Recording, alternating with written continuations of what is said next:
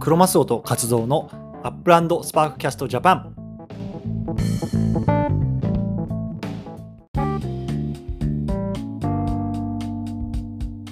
ちょっとどうでしたか？ちょっと話していきましょうよ。え、もうもう話します？あの、僕らの感想をね、とりあえず。あ僕らの感想っていうか、あの、僕僕らが何をできたか何をができなかったかっていうのをちょっとダラダラ話しましょうよ。あ、いいっすいいっすよ。あうんまり参考にならないかもしれない。いや、だから参考、いや僕ら今これ参考にならない話をしておきましょう。で、はいちょっともう少し入ってきたら、ちょっとやりましょうよ。了解です。いや、僕はね、もう完全にわけわかんないとこ買ってた。ああ、なるほどね。はいはいはい。いや、っていうか、やっぱり焦ったよね。まあ、焦ると大体変なとこ買っちゃいますもんねうん、。焦った、焦った。だから、やっぱりさ、このブラジルのさ、はい。成功体験っていうか、あの感じがあったじゃないですか。ああ、リオのね。ラリオのね。いや、だから僕思ったんですけど、やっぱりその、クイーンズ入ってからの LA って多分同じような感じだと思うんですよね。うん。クイーンズってもうめちゃめちゃ楽しかったじゃないですか。はいはいはい。で、あれで次の LA 行ったらもう、広えし、高えし、いっぱい余ってるし、蓋開けたらわけわかんないのいっぱい持っちゃってるしっていう感じだったんですけど、え今回僕は似たような感じだったんですよね。やっぱりリオであれだけ盛り上がったんで、ポルトも来るえかなと思ったら、リオうんの環境がちょっとね、あの、影響してるかなって感じしましたけどね。あーなるほどね。うん。その、やっぱり2回セールあるとやっぱきついよね、1ヶ月の間にね。うん。どうだったんですか？勝藤さんは？僕はもうあのセールに期待しないことにしてるんで、うんうん。ああの平常心であの買えるとこだけ買ったって感じだから、あ、ああ、あはい、だから、えーっとセールの時は 5, 5、6個しか買ってないですかね。あ、そうそう。で、今またちょっとやり始めてる感じなんですかね。あだから今から僕本番ですから。今からね、いつも通りね。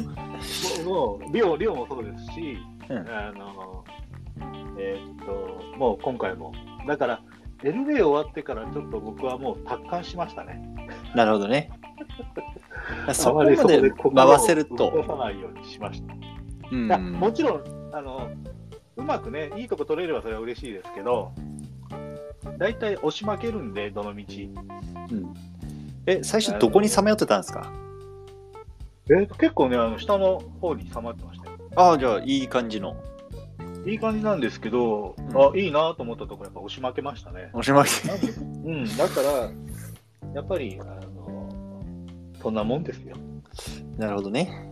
でだから、やるんだったら、あのだから毎回もう今、チェックせずに、はい。あのこうなんていうんですかね、こう時の流れに身を任せじゃないですけど、はい。それで買うか、どっか行って狙うかぐらいでしょうね。なるほどね。まあそうだね。うんどうしても欲しいというとこあれば狙いますと。はいはいはいはいはい。っていう感じだと思うんですけど、今回も、えー、とリオとかラスベガスと同じように、えー、と流れたまんまそのまんまで買ってますね。なるほどね。はい、なので今は多分10個ぐらいですね、今。もう出たんですか？ポルトからは。いや、まだプロトにいますよ。あのまだ俺あ、ツアーね。それやっぱ出てくよね。ツアーが僕も出てくわ一旦いて、えー特に他に行くあのイベントがないからそうです、そうです。なるほどね。はい、わかりました。えーまた新しい方来てくれてて、K 先生ね、K 先生、こんばんは。あとは、黄色い選手は、あれですよ、セルペンティさんでしょ？うん、ディスコは。で、コイドッグさんは多分ね、僕、あの、なんだっけ、土地のプレゼントだったじゃないですか。はいはいはい。あれでって多分、差し上げた方だと思います。どうもありがとうございます。こんばんは。はいはい。ということで、ちょっと始めますか、ぼちぼち。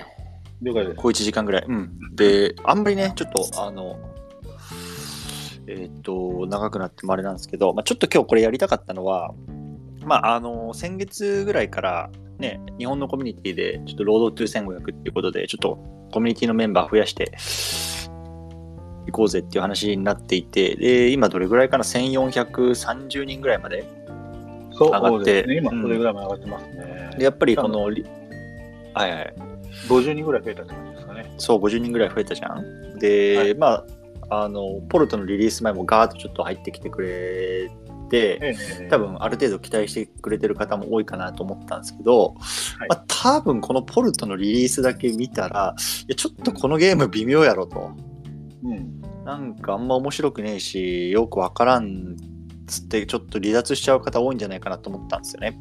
はい。で、いやこれめちゃめちゃもったいないなと思って、うん。やっぱりこれだけね、コミュニティのメンバーで人探し、人ね、囲ってきてんのに、ちょっと1回のセールでこれつまんないなってなられたら、もったいないなと思ったんで、ちょっとその辺サポートしたいなと思ってき急遽やることにしたんですけど、はい。問題は、はいここの中であんまりそういうちょっと今回入ってきた初心者的な方が全然いないっていう 感じなんで。すよね。そうだから あの一応レコードしてるんで、あのまたレコードは、はいうん、上げたいなと思うんですけど、まあ、とにかく今回ちょっと何がダメだったか何が期待できるかこれからでまああの今ね日本のコミュニティとして何が面白いことやってるかみたいなとこちょっと少し話していきたいなと思います。はいはいはい。はいはい。ということで、ちょっとポルトのリリースについて、えっと、まあ、マクロというか、客観的なデータも若干見ながら話したいなと思ってるんですけど、はい。えっと、多分とりあえず、えっと、前提条件として、前提の7割が、まあ、えっと、既存プレイヤーでも買えるような FSA じゃない土地、で、3割が FSA の土地というような感じになっていて、全体がこれ5万ぐらいでしたっけ？土地のリリース。3万5あ、3万か。3万そうそうそう。で、えっとね、ちょっと僕も UPX ランドでさっき見てたんですけど、多分ね、えっと、7割の土地は全部売れてんじゃないかな。売れてる。あとね。売れてるよねえっと70万ぐらいの。そうそうそが1個余ってるぐらいだね。う。でかいとこね。うんうん。だからまあ、既存のプレイヤー、今までいたプレイヤーに関しては、まあ、いわゆる成功だと思います。完売。うん。で、問題はね、FSA なのよ。FSA はね、1日、えっ、と、三つやねまあそうそう。だからまあ、今日明日見ないと何とも言えないかな。そうね。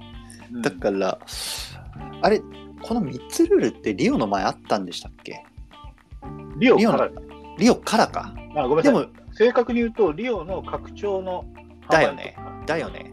はいそう。だから多分ね、リオは FSA 初日で売れてたでしょ。あの制限なかったから。制限なかったんでね。はい。ね。うんだからまあちょっとそういうのもあるから、あの3個しか買えないっていうのが割とこう足かせになったんじゃないかなっていう気はしてるんですよね。その初心者の人に対してうん、そうそうそうそうそう。だからまあ逆に言うと、あれ24時間経てばまた3個買えるようになるんですよね。なります、なります。なるよね。だからちょっとこの1日だけではこれつまんねえなっつって やめるんじゃなくて、とりあえず、えっと、2日目、3日目って多分まだ余ると思うんで、ちょっとそのあたりでまたセールにトライしてほしいですね、FSA 持ってる方だと。うんうん。うん。だ FSA だとね、どれぐらいで今、あれ、買えるんだ、ちょっと。ミントプライス安くて。2500ぐらいの買える。2500ぐらいから買えるよね。うんうんうん、だからまだ全然手出やすいと思うんで、ちょっとこの辺ね、また2日目、3日目トライしてほしいなと思いますね。今どれぐらい余ってるのかな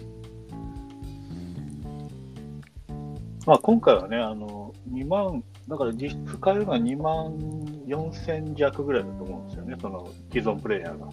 うん、うん、うん、うん。そこにそうね流れ込んだんで、まあまあ、争奪戦っちゃ争奪戦ですね。うん。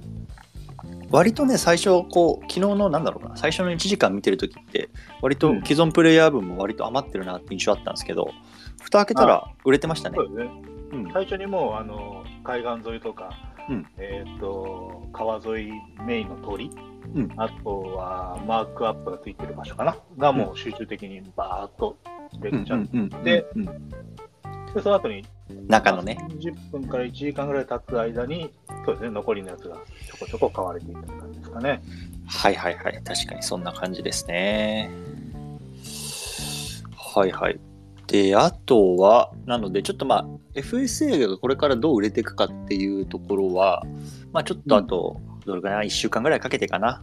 ちょっと見ていきたいなって感じですね。うん。はい。はい。で、あとやっぱりちょっと痛いなと思ったのは飛行機代かな。こあれ結局、あの、アメリカからしか止めないじゃないですか。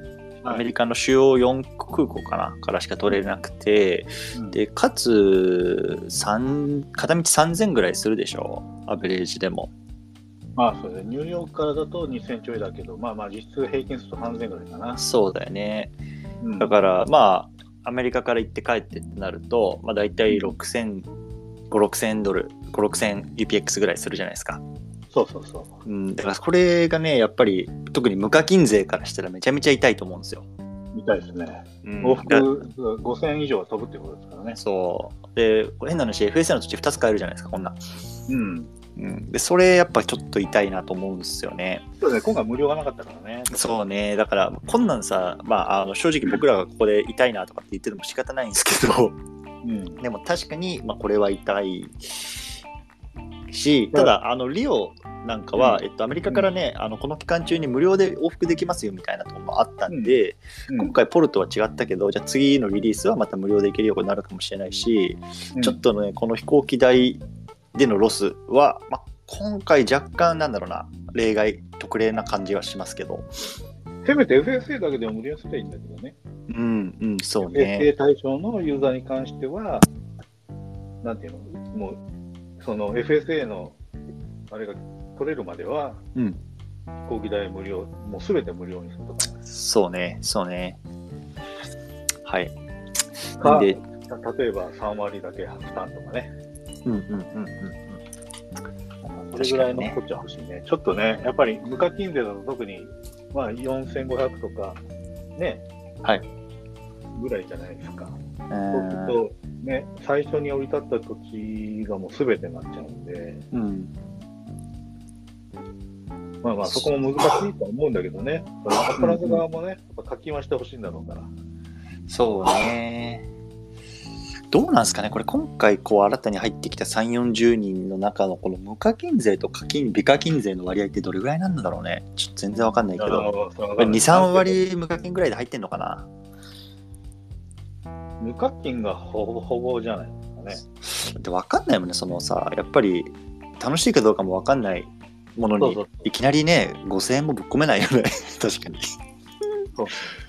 あの、多分去年とかだったら5000ぶっ込む人いっぱいいたと思うんですよね。うん。あアーリーステージじゃないですけど。はいはいはいはいはいはいはい。まあまあね、でもだいぶリリースしてこなれてきてる段階とか、うん、まあそういったその暗号資産だったりとか、ブロックチェーンみたいなものが、まあそれなりに、まだまだほんの、ね、人口比率例えば一部の人たちだとしても、それなりに、こう、うん、まあね、あの、時間が経った後、知った方がいらっしゃると思うんで、そういう人たちはやっぱり、あの、逆に課金するの怖いじゃないですか。うん。最初ね、あの、ほぼ情報がないところからブロックチェーンゲームする人は自分たちでガンガン調べてるし、うんあのリスクも承知だから多分50ドルぐらいぶっ込むっていう人は結構いると思うんですけど、はいはい。全体の数は少ないにしろ、まあ、今の段階でだいぶこう、ね、あの下の方に降りてきてるような状態だから、そういう人たちが、要は初めて触るような人たちも、アップランドに入ってくるっていうふうに考えてくると、やっぱ最初は無課金で様子見るっていうのは普通ですもんね。うん、そうね。うん。だからそういった意味では、ね飛行機代ね。痛いね。そういった時にやっぱりね、その移動費とかが痛いね。痛いよね。はい。まあでもこれは言っても仕方ないので、えーっと、どうなんだろうね。もうアメリカに帰っちゃったのかなちょっと次のリリースがどこになるかも全然わかんないんで、まあアメリカ帰るのが得策だと思うんですけど、リスボンでしょ。いつ行くのかね、やっぱりリスボン。もうリスボンでしょ。うん。だから、まあ、しばらくアメリカないんじゃないかなと思って。アメリカはないと思う。アメリカないと思う。うん。しばらくなさげ、アメリカであとありそうなのってどこだろうな。もうメジャーどころ大体来たもんね。ないね。だからまとかないかないよな。だから今、えっと、今回入っってきてる人が取るべき戦略は、まず一つ目は、とりあえずもう、えっと、3つずつ毎日 FSA を買っていく資金があればね。うんで、まあ、ある程度の自分が満足するとこまで買ってる。例えば10個ぐらい買ってみるとか、3日間ぐらいかな、やってみる。で、その後は、えっと、例えばトレハンとかゲーム内のゲームをしたくして、アセット増やしたい方はもう一回アメリカ帰るしかないんじゃないですか。まあ、別にポルトガルでもできるだろうけど。まあ、どこで戦うかですよね。うん。だから、まあ、一つ目は、まあ、ちょっとそのさっきの痛い飛行機代を払ってまでアメリカに帰ってトレハンで増やすというところが1、で2は、まあ、ちょっとリスボンセールにかけてもうポルトガルで浮遊しとくかだな。うん。うん、でまたやっぱセールがね一番そのアセット増やしやすいから、そうね。うん、だからもうちょっとそこで一回塩漬けというか待っといて1ヶ月後ぐらいにまたアナウンス来るときにそのままリスボン向かうとそうするとねアメリカ帰る3000とかっていうのもセーブできると思うんでそうそんな感じですかね、うん、ポルトでトレハンがまあある程度いけるんであれば、ポルトにいた方が良さそうですよね。ね。でも4でしょ？ティア4って多分そんなにうまみないんでしょ？僕トレハンよくわかんないけど。ティアワンとかが初心者で勝つのは結構大変なんじゃないか。な。なるほどね。競争激しいじゃないですか。なるほどね。でも一方でさ FSA の土地を3つ4つだけ持ってるだけでトレハンってそんなうまくいくのかな？だから最初はもう水水に切るしかないでしょ。水に切る。ねそうだよね、はい結局やっぱさそう考えるともう無課金って厳しいんですよねかなり。だからもうそこはいいろんな選択肢がこうまあ積まれちゃうんだよね、ちょっとね、あの土地の場合は運の要素も絡んできちゃうんでね、うんうんうん。あの買った FSA がたまたま、ね、いいところで、例えば10倍とかで売れちゃえば、もしかしたらっていうのはあるかもしれないけど、そうね。じゃあそうだよね。やっぱりそのえどうやってアセットを今の段階で増やしていくかっていうところやっぱこれ転売王活動の腕の見せ所だと思うんですけど今 FSA でじゃあ3つ買いましたと今回。2500ぐらいで3つぐらいこう仕込んで、うん。とりあえず転売して増やすでしょ増やしますね。どれぐらいで今起きますか？1.5倍だとすぐ売れると思1.5倍、う。うん、なるほどね。でもそれだとやっぱりちょっとね、うん。厳しい、その手持ち資金がやっぱり厳しいかなと思うんですけど、うん、まあ、2倍で売れればいいかなって感じですかね。だから2500で買ったらとりあえずわかんない4500ぐらいで置いとく、4500から5000円ぐらいの値付けするんですよね、ここなるほどね。うん。ちょっと時間置いていいんだったら、あの、例えば、ポル、あリスボンまで時間があるから、っていうんであれば、まあ3倍近くつけるかもしれない。うん、でやっぱここなんですよね。やっぱこのゲームは。もうあの短期目線で利益はマジで見込めないっていうようなところで考えてた方がいいかなと思ってて。で僕自身もそうなんですけど僕もこうんういろんな、なんだろうなあの投資とかっていうのは短期でできないんですよね。それはもちろん時間もないっていうのとあのそんななんだろうな得意じゃないっていうのもあるんでもう基本的に全てこう長期なんですよ。でそこがまあ僕はここのゲームと合ってて割ともうあの長い目線で見れるっていうところがあるので焦らずじっくりいく余裕があるのであればもう23あと12回ぐらいちょっとセール挑戦してほしいですねうん、そうですね。だから僕もせ、そうだな、セール。僕は1回目で跳ねた、跳ねちゃったんですよね、運よく。それカツオさん結構あれよね珍しいパターンじゃないですかだから、あの、こっちの場合は心理戦なんで、相手の心理を考えつつ、リアルタイムに値付けをしていったらうまくいったんですやっぱり。なるほどね。だから、ミントの3倍で買っても売り抜けれたんですよね、最初に、そのブロンクスとかで。ああ3倍っていうのはえっと2時で。二次流通2で時で、そうです、うん。2時で、例えば僕がいつも言ってる角とか、あはいはいはいはい。1個空いてる、要は周りが空いてる土地とかを優先的に2時でバババーンと買って、すぐ売り出しして、リアルタイムにどバンバンバンバン膨らましていったんですよ。結構あれだよねそれカツオさん自身があどうぞあごめんなさいブロンクスのまずストレステストで跳ねたんですよ。ああもういっちゃん最初だ そうそう。そこで跳ねて、だから、えーと10倍で売ったりとかしてたんで、だからうん多分えっ、とね、ストレステストで一気に90万ぐらい儲かったんですよ。はいはいはいはいはいはい。で、それを本ちゃんのてあのセールで再投資して、そこで多分一気に160万ぐらいまで稼いだから、あ言ってましたよね200万そうです200万近くなったんですよね、新規がね、そこでね。ああ、それはね、あの、アメリカンドリームやね。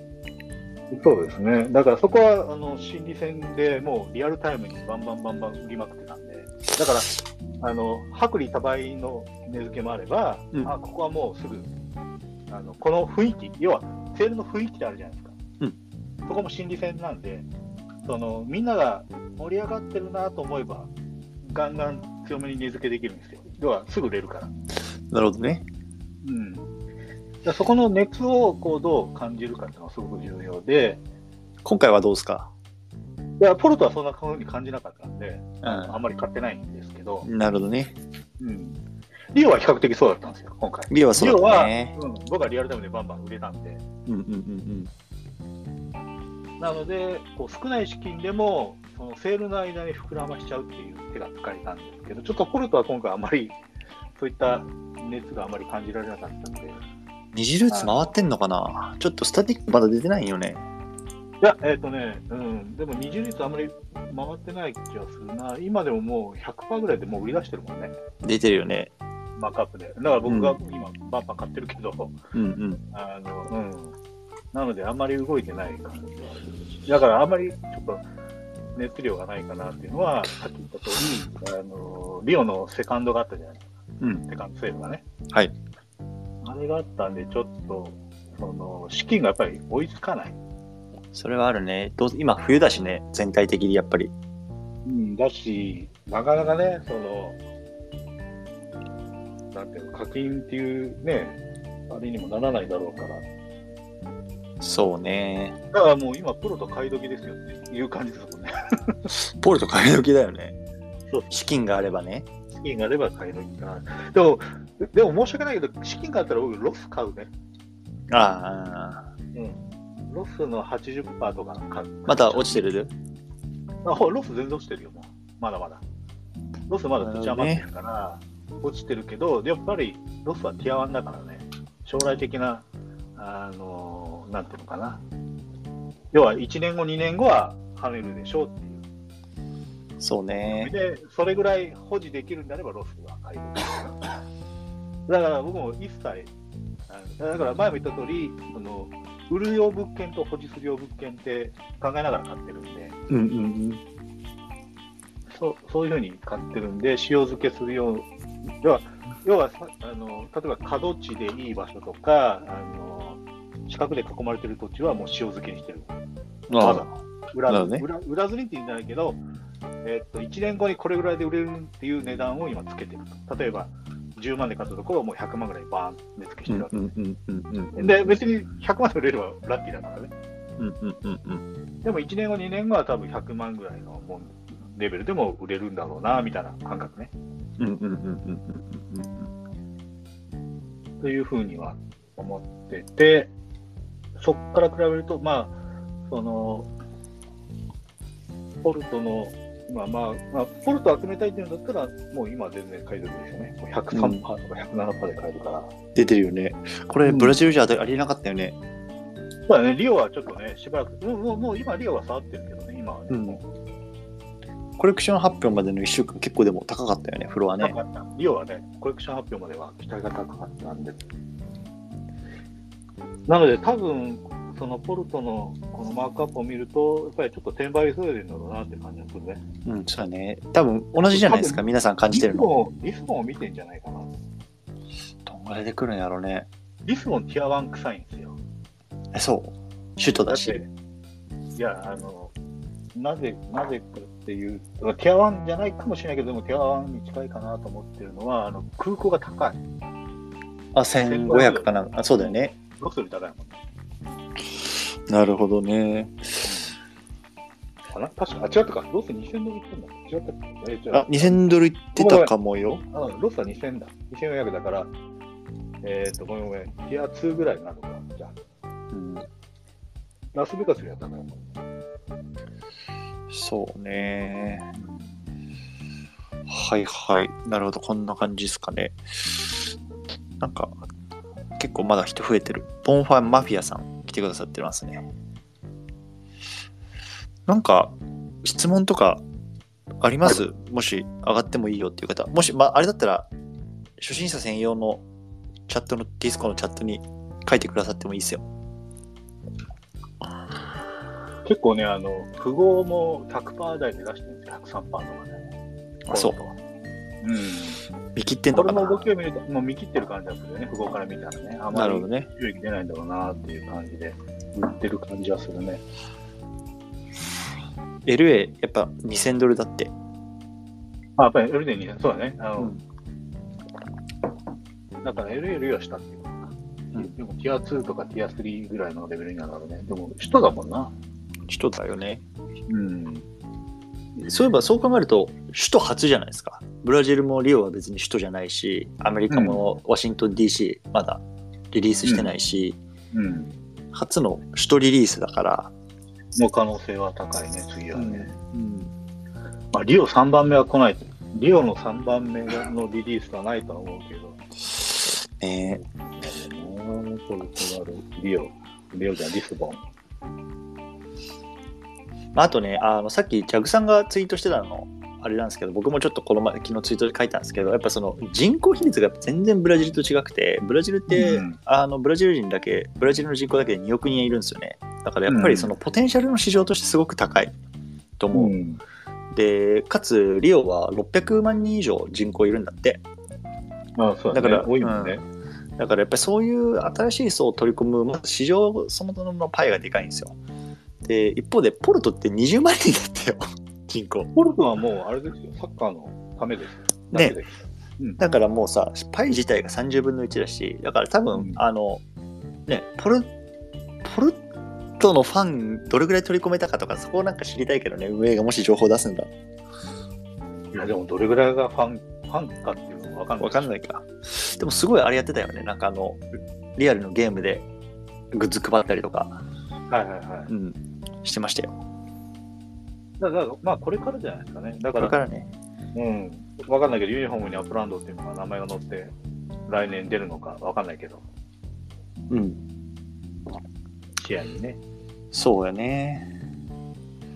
はいはい。ということで、えーっと、まあ、こんなところが、まあ、総括というか、感じなんですけど、えっと、ちょっと質問がまあなければ、今後、じゃあどうやってこの日本のコミュニティとしてや何をしていきたいかとか、今何をしているのかっていうとこ少し話していきたいなと思うんですけど、えっと、やっぱバックタウンだよね、まず話しておきたいのは。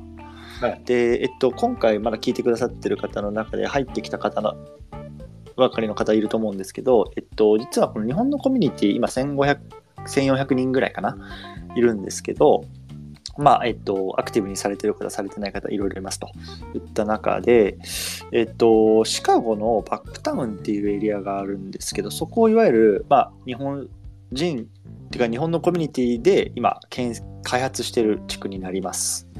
で、えっと、先々週ぐらいにアップランドの公式の方からも、えっと、マイホームアドレスだっけ？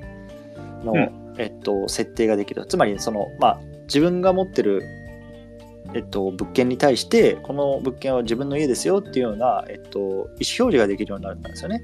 でその意思表示意思表示をすると、まあ、何ができるかっていうと、まあ、今後の展開でじゃあそのコミュニティとして何か新しい決定をしますよって時にいわゆる投票権になるんですよいわゆる、まあ、リアルな世界でいう住民票みたいな感じですよね。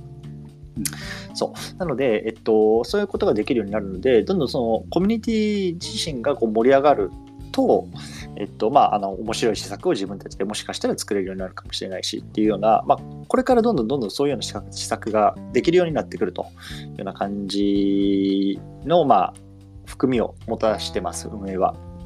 でまあ、僕らは日本のコミュニティとしてそのシカゴのバックタウンっていうエリアを今開発しているのでそこにあの土地を持ったりとかあとはこう物件を持つことによって、まあ、そうやってコミュニティのなんだろうな意思決定にこう参画することができたりとかあとはまあねそうやってコミュニティのみんなでこう盛り上がったりすることができるようなことがあるので、もしこれちょっとポルトガルポルトでなんか微妙だなでもちょっとまだ資金的に余裕があるんだなっていう方はねぜひこのシカゴのバックタウンにこう土地を持ってほしいなと思います。でそこでこう家建てると、まあ、マイホームアドレス設定できるしでそこでまたね、この日本のコミュニティとして盛り上げていけると思うので、ちょっとそこを、もし余裕がある方は、やってみたらどうかなと思いますね。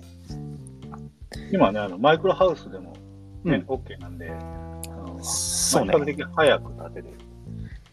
うん。もうマイクロハウス建った？活動さんの。えっ、とね、ロスと、ロスとってとかね、ロサンゼルスと,、えーとうんリオのマイクロハウスが建った。今、シカゴのクロハウスが建築中。なるほどね。工場の方は建ちました、おかげさまで。ああ、見ましたよ。バックタウンの。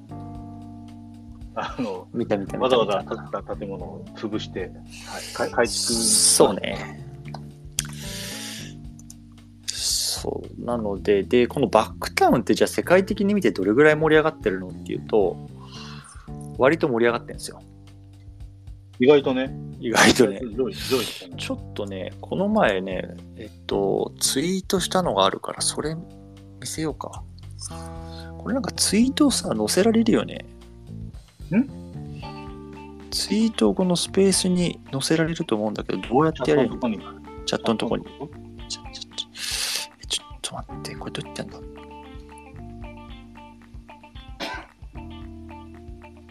そのなんかツイートすればいいんじゃない？そうか、そのままツイートしようか。ちょっとツイート貼ろうか。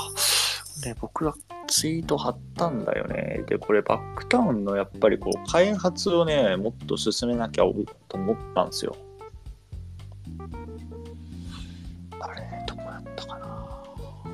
あ、これや。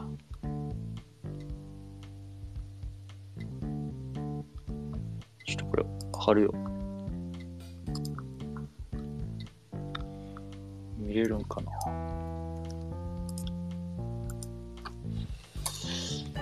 今ちょっと初心者部屋のとこにあったんですけど、ちょっとこれ見にくいから、もしあれだったら、でっかくしてみてください。で、これまあ何を言ってるかっていうと、今あの、公式の方から、えっと、いわゆる、なんですか、ホームアドレスを持ってる人が何人いるかっていう、何人いるかベースで、あの、なんていうんですか、その統計をトラックしてるんですよね、彼らは。で、バックタウンは、まあこれ、1週間ぐらい前のデータですけど、まあ、数あるコミュニティの中で6番目かな？に多い。当時のデータとしてね。現在はね、8位です。現在8 ちょっと落ちたね。そうそうまあなん40人ぐらい？41です。41人ね。はい。そう。で、まあ、それぐらいなんですけど、えーこのデータは何を示しているかっていうと、全、えっと、そのエリアのプロパティ数のうち何パーセントが、えっと、いわゆる、えーっと、何パーセントがそのホームアドレスを持ってるのに当たるかっていうようなパーセンテージでデータを取ると、えーとね、実はバックタウンはあんまり高くなくて、もう全体の1.25%しかまだホームアドレス登録されてないんですよね。で、トップ見ると、例えばデトロイトのこのシャシャーウッドフォレストなんかは結構ね、あの、ホームアドレスの数としてはバックタウンとトントンなんですけど、全体のプロパティ数が500しかないんで、もう8%ぐらい開発されてるようなランクになってるんですよ。だからそう考えると、まあもちろんね、そのバックタウンってやっぱ広くて、プロパティ数も多いんで、やっぱかなり結構難しいと思うんですけど、ここのパーセンテージ上げないと、結構む、なんていうんですかね、コミュニティとして楽しいことやっていくの難しいかなと思うんですよね。だから、バックタウンにまだ土地持ってない人とか、まだホームアドレスの登録してない方って、結構ここをこう増やす仲間になってほしいんですよね。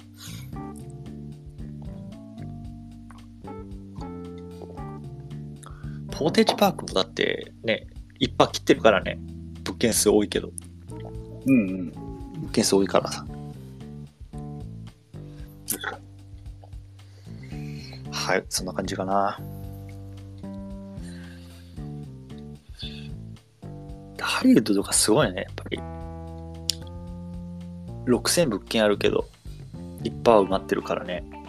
まあ、ハリウッドはすごいね、確かに。うんあとは、そんなもんか。そんなもんかね。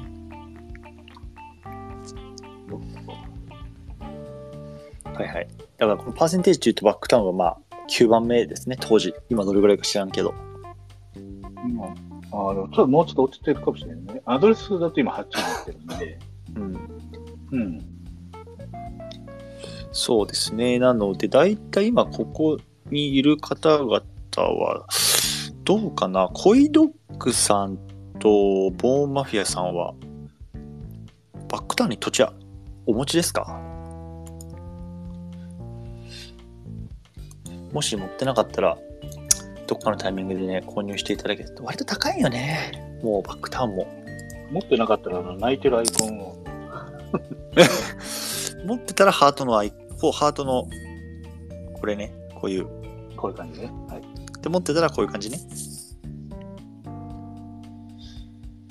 そうなんですよね。あ、ボーもはや持ってますよ。ボーンマフィアさんは。もう家も建ってるんですかね。建ってたらハートで、建ってなかったら泣きで。これシュールやね。あ、あまだ家がないからホームアドレス設定できないんや。え、スパークがないんですかね？自分で建てられる。0.05あれば、0.05あればいけるよね。うん。ま、マイクロハウスが建てれる。構やっぱりさ、難しいのがさ、その、チュートリアルがないじゃん。家家の建て方どうするかとか。あ、多分ないな、これ。スパークがないんやね、このボンマフィアさんは。なるほど、なるほど。これね、スパークはもう、スパークを入手する方法は主に2つで、まあ、今3つか。1つは、えっと、デイリーログインだっけ？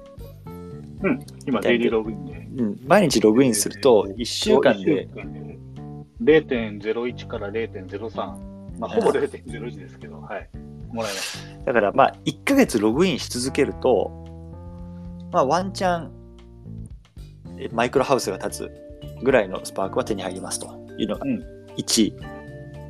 2、毎月のスパークウィークが先週か、今今月はそうです。あって、そこでもう、あの、お金で買えるんですよ。スパークは。でそこで買うっていうのが2。で、3つ目はもう、あの、トレジャーハントで頑張るしかない感じですね。うん。だから、まあ、この3つのどれかで、やっぱり最低0.05。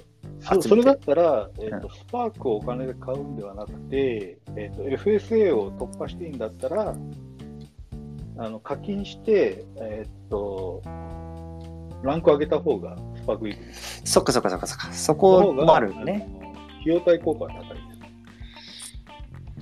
す。確かに。なるほど。あれ、あの、これ別に、あれだよね、もう、えっと、ボンマフィアさんってもう、あれ、なんだっけ、あの、KYC 登録できてんのかな？これ結局そのマイホームアドレスを設定するためにもあの身分確認が必要でその身分確認に結構みんなかかじ手間取ってんすよ あそうですね、あの一人、ね、1アカウントの証明のために身分あの身分証明をね、そうそうしないといけないんでね。今、泣きマークが出たんで、多分身分証明もできてるので、ちょっと我々のメディアのやつときますわ、この記事。こう身分証明がやっぱ大変なのは大変で、それが本当にすぐできるようになれば、全員身分証明しちゃえば、複垢はほぼほぼは弾かれるよね。そうね、うん。マルチ垢これ。置いとくよ。これ、ボンファイヤーさんって、ちなみにディスコード名は何なんやおられるのかな？ちょっと調べてみ、調べてみようっていうか、出てくればなんだけど。あ、いないな。わかんないな。よし。まあ、とりあえず、まあ、送りました。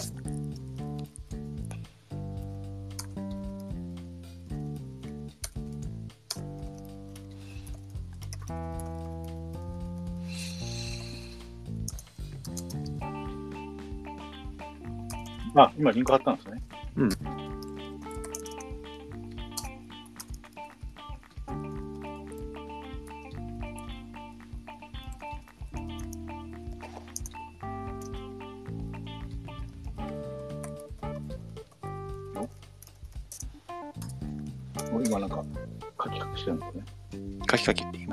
した。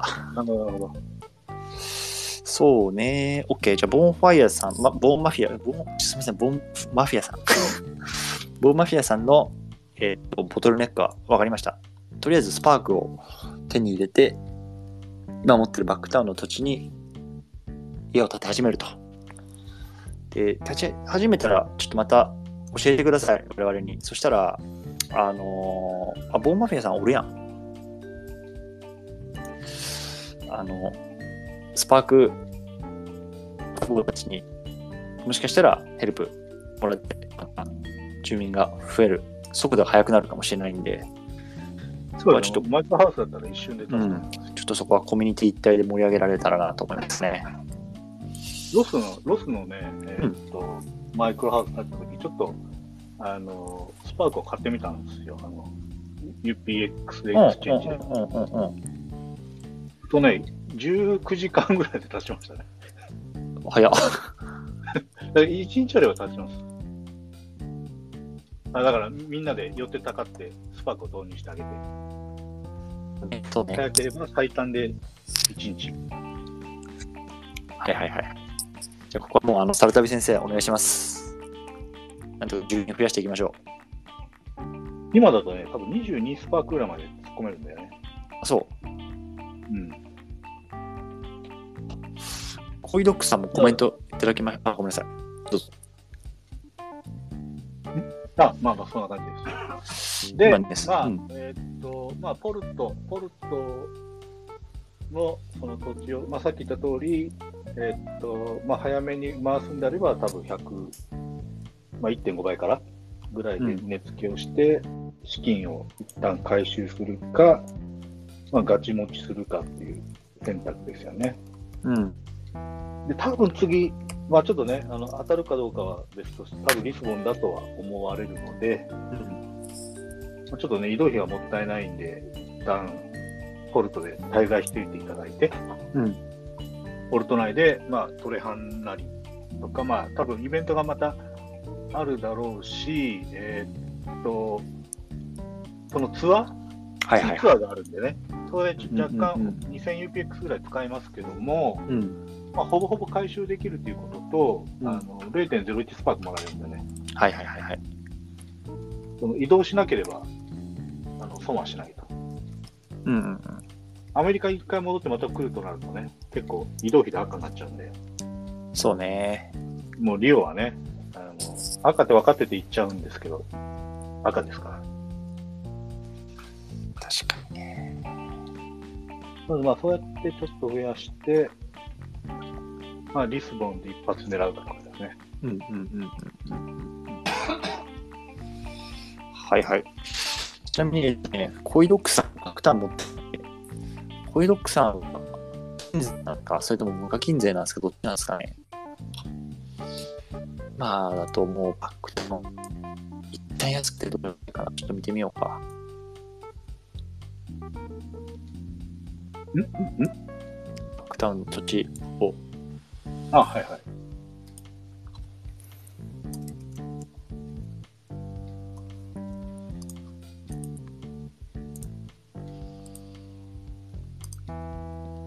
ちょっと、セールプライスで見ますよ。ちょっとマークアップ関係なく。めっちゃ安くて、18ドルやね。18ドルでマークアップ125%なんで悪くないんじゃないですか？ん？ん？どこ？がバックタウンあ、バックタウン。の土地ね。うん。あ、その18ドルあれ、う上の方じゃなかったっけ？多分上の方だと思まあう。ダイバーシーアベニューだって。だよね、あのわかんないな高速道路の上の方だよね。あっちか。まあでもバックタウンであることは確か。そう、ホームアドレスの設定はできますね、最低限。最低でも、最低でも。うん。これ持ってれば。そうですね、バックタウンにホームアドレスが出てます。で、UPX になっちゃうと、まあ、19UPX、えっ、と、1万9000か。で 2, 2万 UPX ぐらいですね。1万9900ってなるでしょ。うん。これは608%ね。マークアップで。マークアップ1万9950。900あで300%じゃない？いや、それも多分もう売れてるね。あ、もう売れちゃった？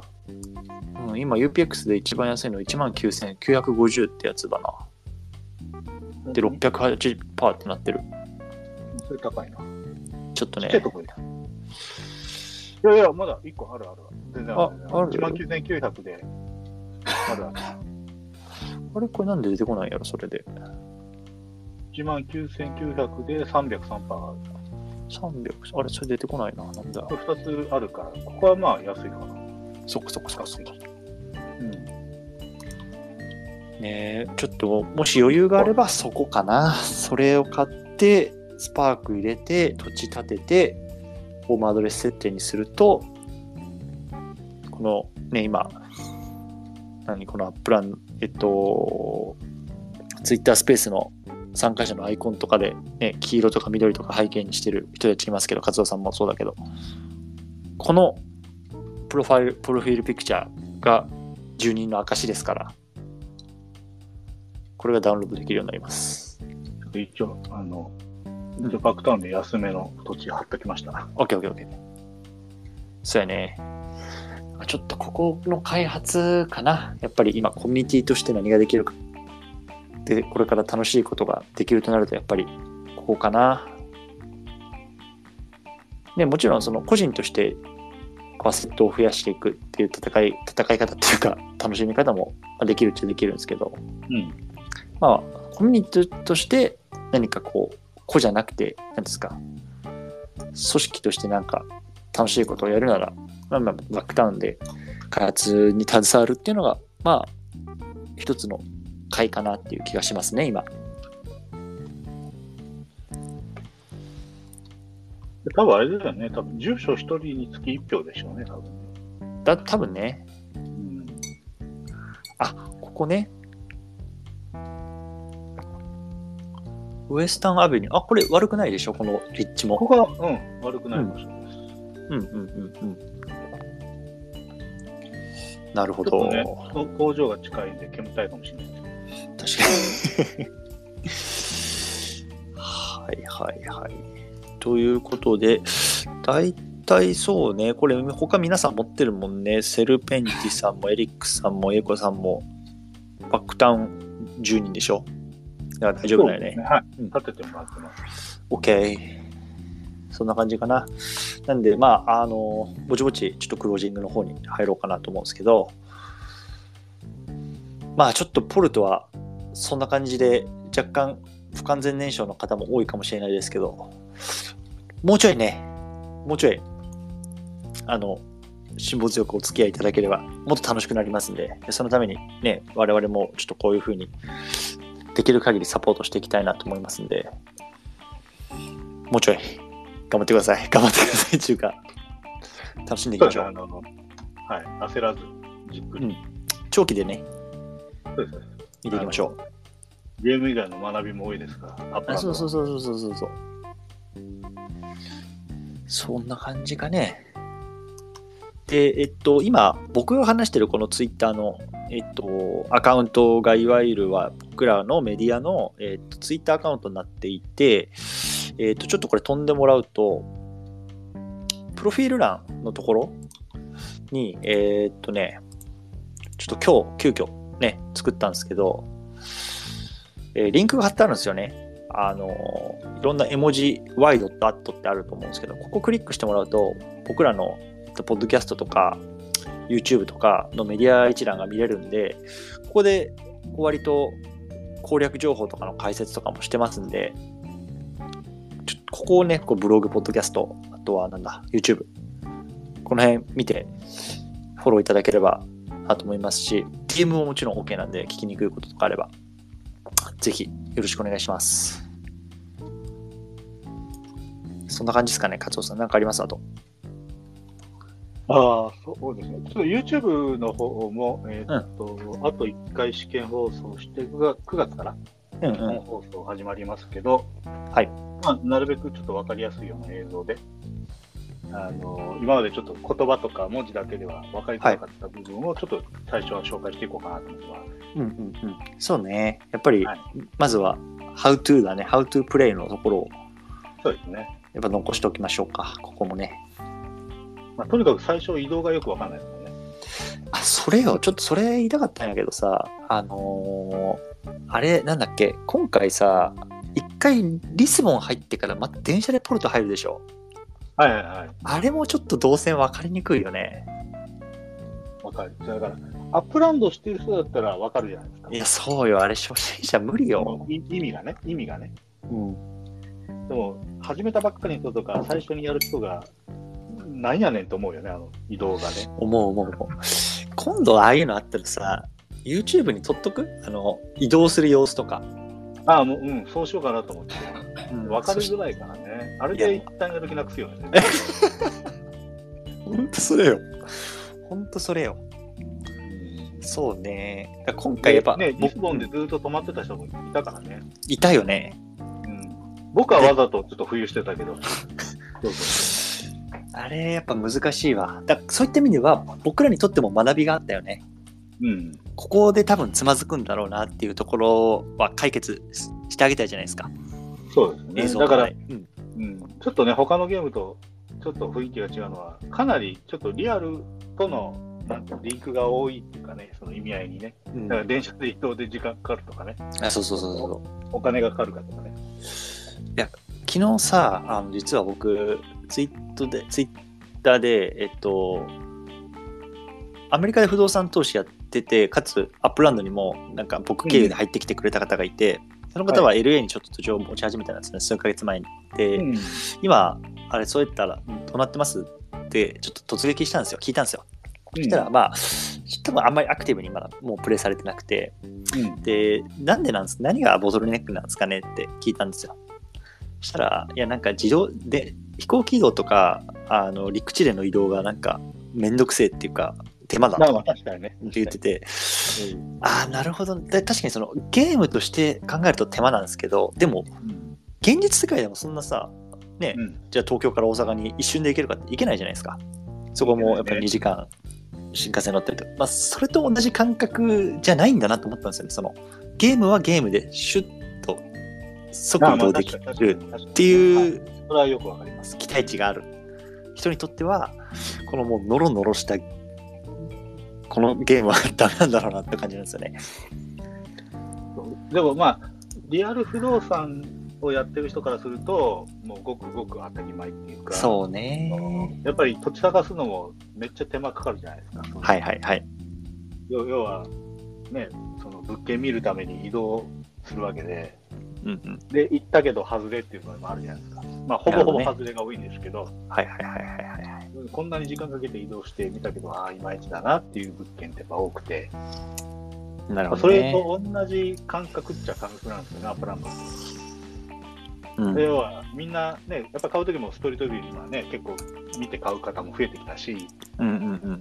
買うにしてもこうじなるべく気持ちがいい土地を買いたいと。うんうんうんうん。で、まあ、だからまあ価値が上がるような土地も買う人がいれば、えっと、自分が好きな土地を買う人もいるっていう感じで、うんそういった部分がやっぱりすごくリアルだなっていうふうに、そこが逆に楽しいんですけど、逆にこう、ね、ゲームっていうふうに思っちゃうと、そこが逆に煩わしいっていうのがありますよね。うん、そうね。そう。だからまあ、ちょっと、その、まあ、そこはもうどうしようもできないからさ、僕らじゃ。いや、まあそうなんですけど、できればちょっと YouTube 使って、なんか、そうそうそうそう楽しさを伝えるね。楽しいと思ってもらえるように伝えたいなとはそうですね。そこ、そだからこ、そこです。そこですね。だから、こう、バチバチやるゲームは他にもあるんで、それはそれバチバチしたいときはこっちで頑張ってもらって、 Upland はもうちょっとのんびり、はいあのこう、ちょっと気分を落ち着かせる場所として、ですね。うん、こうね、さっきも言った通り、その、いろんな学びができるゲームなんで、うん。まあまあそういったものを逆に楽しめるようなどうやって楽しめばいいかとか、こういう楽しみ方があるよみたいなことがね、伝えられるといいなとは思ってます。はい。ね、だからその、なんとかそこで我々の方でもサポートできるようにしていきますんで、うん。よろしくお願いします。いや、ちょっと久々やりましたよ、このスペース。1ヶ月ぶりぐらいじゃないですか。あの、あのね、毎毎日とこのようにやってた。いやびっくりしたよ。また今日から毎日やるのかと思って。いやいやいや、さすがにさすがに。ちょっととりあえず緊急で。はい。うん。ということで、ちょっとこれまた ダウンロードに少し時間かかるんですけど、また載せておきますね。あと、なんか質問ありますか？ちょっと、あの、エリックさんがコメントくれてたんですよ、そういえば。ちょっと、すみません、フォローしてます。えっと、リオってコレクション発表されてる地区で、まだリリースされてない地区ありましたよね。そっか。じゃあ、まだリオあるのかな？まあ、第3弾があるかもしれないですね。ね、それがまあ、どこのタイミングかやね。まあ、リスボンの後かもしれないですけどね。わかんない。ねリスボン、まあリスボンの後がちょっとね、まだ予測がつかないんで、うん、そうね。なんでヨーロッパ行っちゃうのかな香港に行くかなどうだろう香港に行くかもなわかんないな。アジア展開？アジア展開。楽しみやね。まあ、だから、この感じだと、あと2022年、2、3回リリースあるんじゃないですか、シティリリース。ああ、その海外？えっ、と、まあ、海外っていうか、新しい年のリリース。うん。まあ、今、月に1回来てるじゃないですか、大体。あだからあと9、9 10 12だと4回で4しょ？回、4回ぐらい。まあ、3、4回あるあるかなって感じですね。4回のうちにアジアが1回ぐらい来てくれるかなそうね。ちょっとマジで東京来いよ。東京はもうちょっと先っぽいけどね。来ないことはないとは思うんだけど。そうやね。まあ、香港先かね。うん。東京もそうだし、大体な。まあ、東京、そうだよね。日本人はもうわかるからね。東京どこ買えばいいかってね。いや、そうよ。そただ楽しい。ただね、ちょっと海外と違う日本の、僕の感覚ね。うん。あまりにも土地が狭すぎて細かすぎるんじゃないかと思って。ああ、それあるね。うん。日本の土地って細かいからね。逆にあれ、ビルとか建つんかな、まあ、だから建つか。現実世界で建って住るもんね。宅街は難しいと思うよ。あ住宅街ねそうだよねマイクロハウスぐらいかな。うんうんうんうんうんだから、まあ、商業地とか、やっぱ例えば新宿とかあの辺だと、まあ、ビルを建てれる隙間はあるけど、アメリカほど数はないだろうなと。うん。はいはいはいはいまあはちょっと特殊かもね、意外とね。い。うんこの地区割りが。はいはいはいはい。のような気もします。とにかく、あの、ね、本当に細くて高いビルばっかりだからさ、日本は。基本的に。うん土地が狭いんで。東京とか特に密集してるからね。意外と東京外されて大阪からかもしれないね。うんうんうんとかね。いきなり首都行かずに。うんなるほどね。うん。したらもうあ大の、阪ってね、意外とさんあのあれじゃん、天下じゃん。でも大阪来たら相当投入しますよ。なるほどね。もう大阪来たらもうね、大阪は基本的にその中心街とかもあの5番の目にしかなってないから、土地の区画は分かりやすいんですよ。はいはいはいなるほどね。大阪城周りはもう買いまくりますね。やっぱ城の周りか。はい。あの、あの3倍でも4倍でも多分買いまくると思う。うんうんうんうんうんうんまあでもまあし日本はもっと先でしょうという感じでね。かね。OK。じゃあ、こんな感じかな。あとなんか質問あります？大丈夫ですか？いや、ちょっと1時間経ったんで、ぼちぼちクロージングしますか。はい了解です。じゃあ、ちょっとまたやりましょう、これ。定期的に。そうですね。定期的に。はいはい。じゃあ、また今週土曜かな。あの、撮りますんで、よ土曜日ですね。ろしくお願いします。あ、あと、ええーっと、そろそろあの、アルパカコイン配布します。ちょっと、明日か明後日ぐらいになると思いますけども。うんうんうんうんうん。ちょうど今ありがとうございます10人ぐらいかな、応募が。あ、本当ですか？でもまあ、あの10人超えても配り配ろうと思って、今月中はもう配りまくろうと思ってます。はいはい。はい。了了解ですよ。ということで、あの、皆さんいつもありがとうございます。聞いてくださってる方ね。あと、えっと、ボーンマフィアさんと、えー、恋道具さんか。あちょっと、初めましてで、いろいろとコミュニケーション取れて、あの、嬉しかったです。引き続きよろしくお願いします。よろしくお願いします。はいはい、ということで、どうもありがとうございました。ありがとうございました。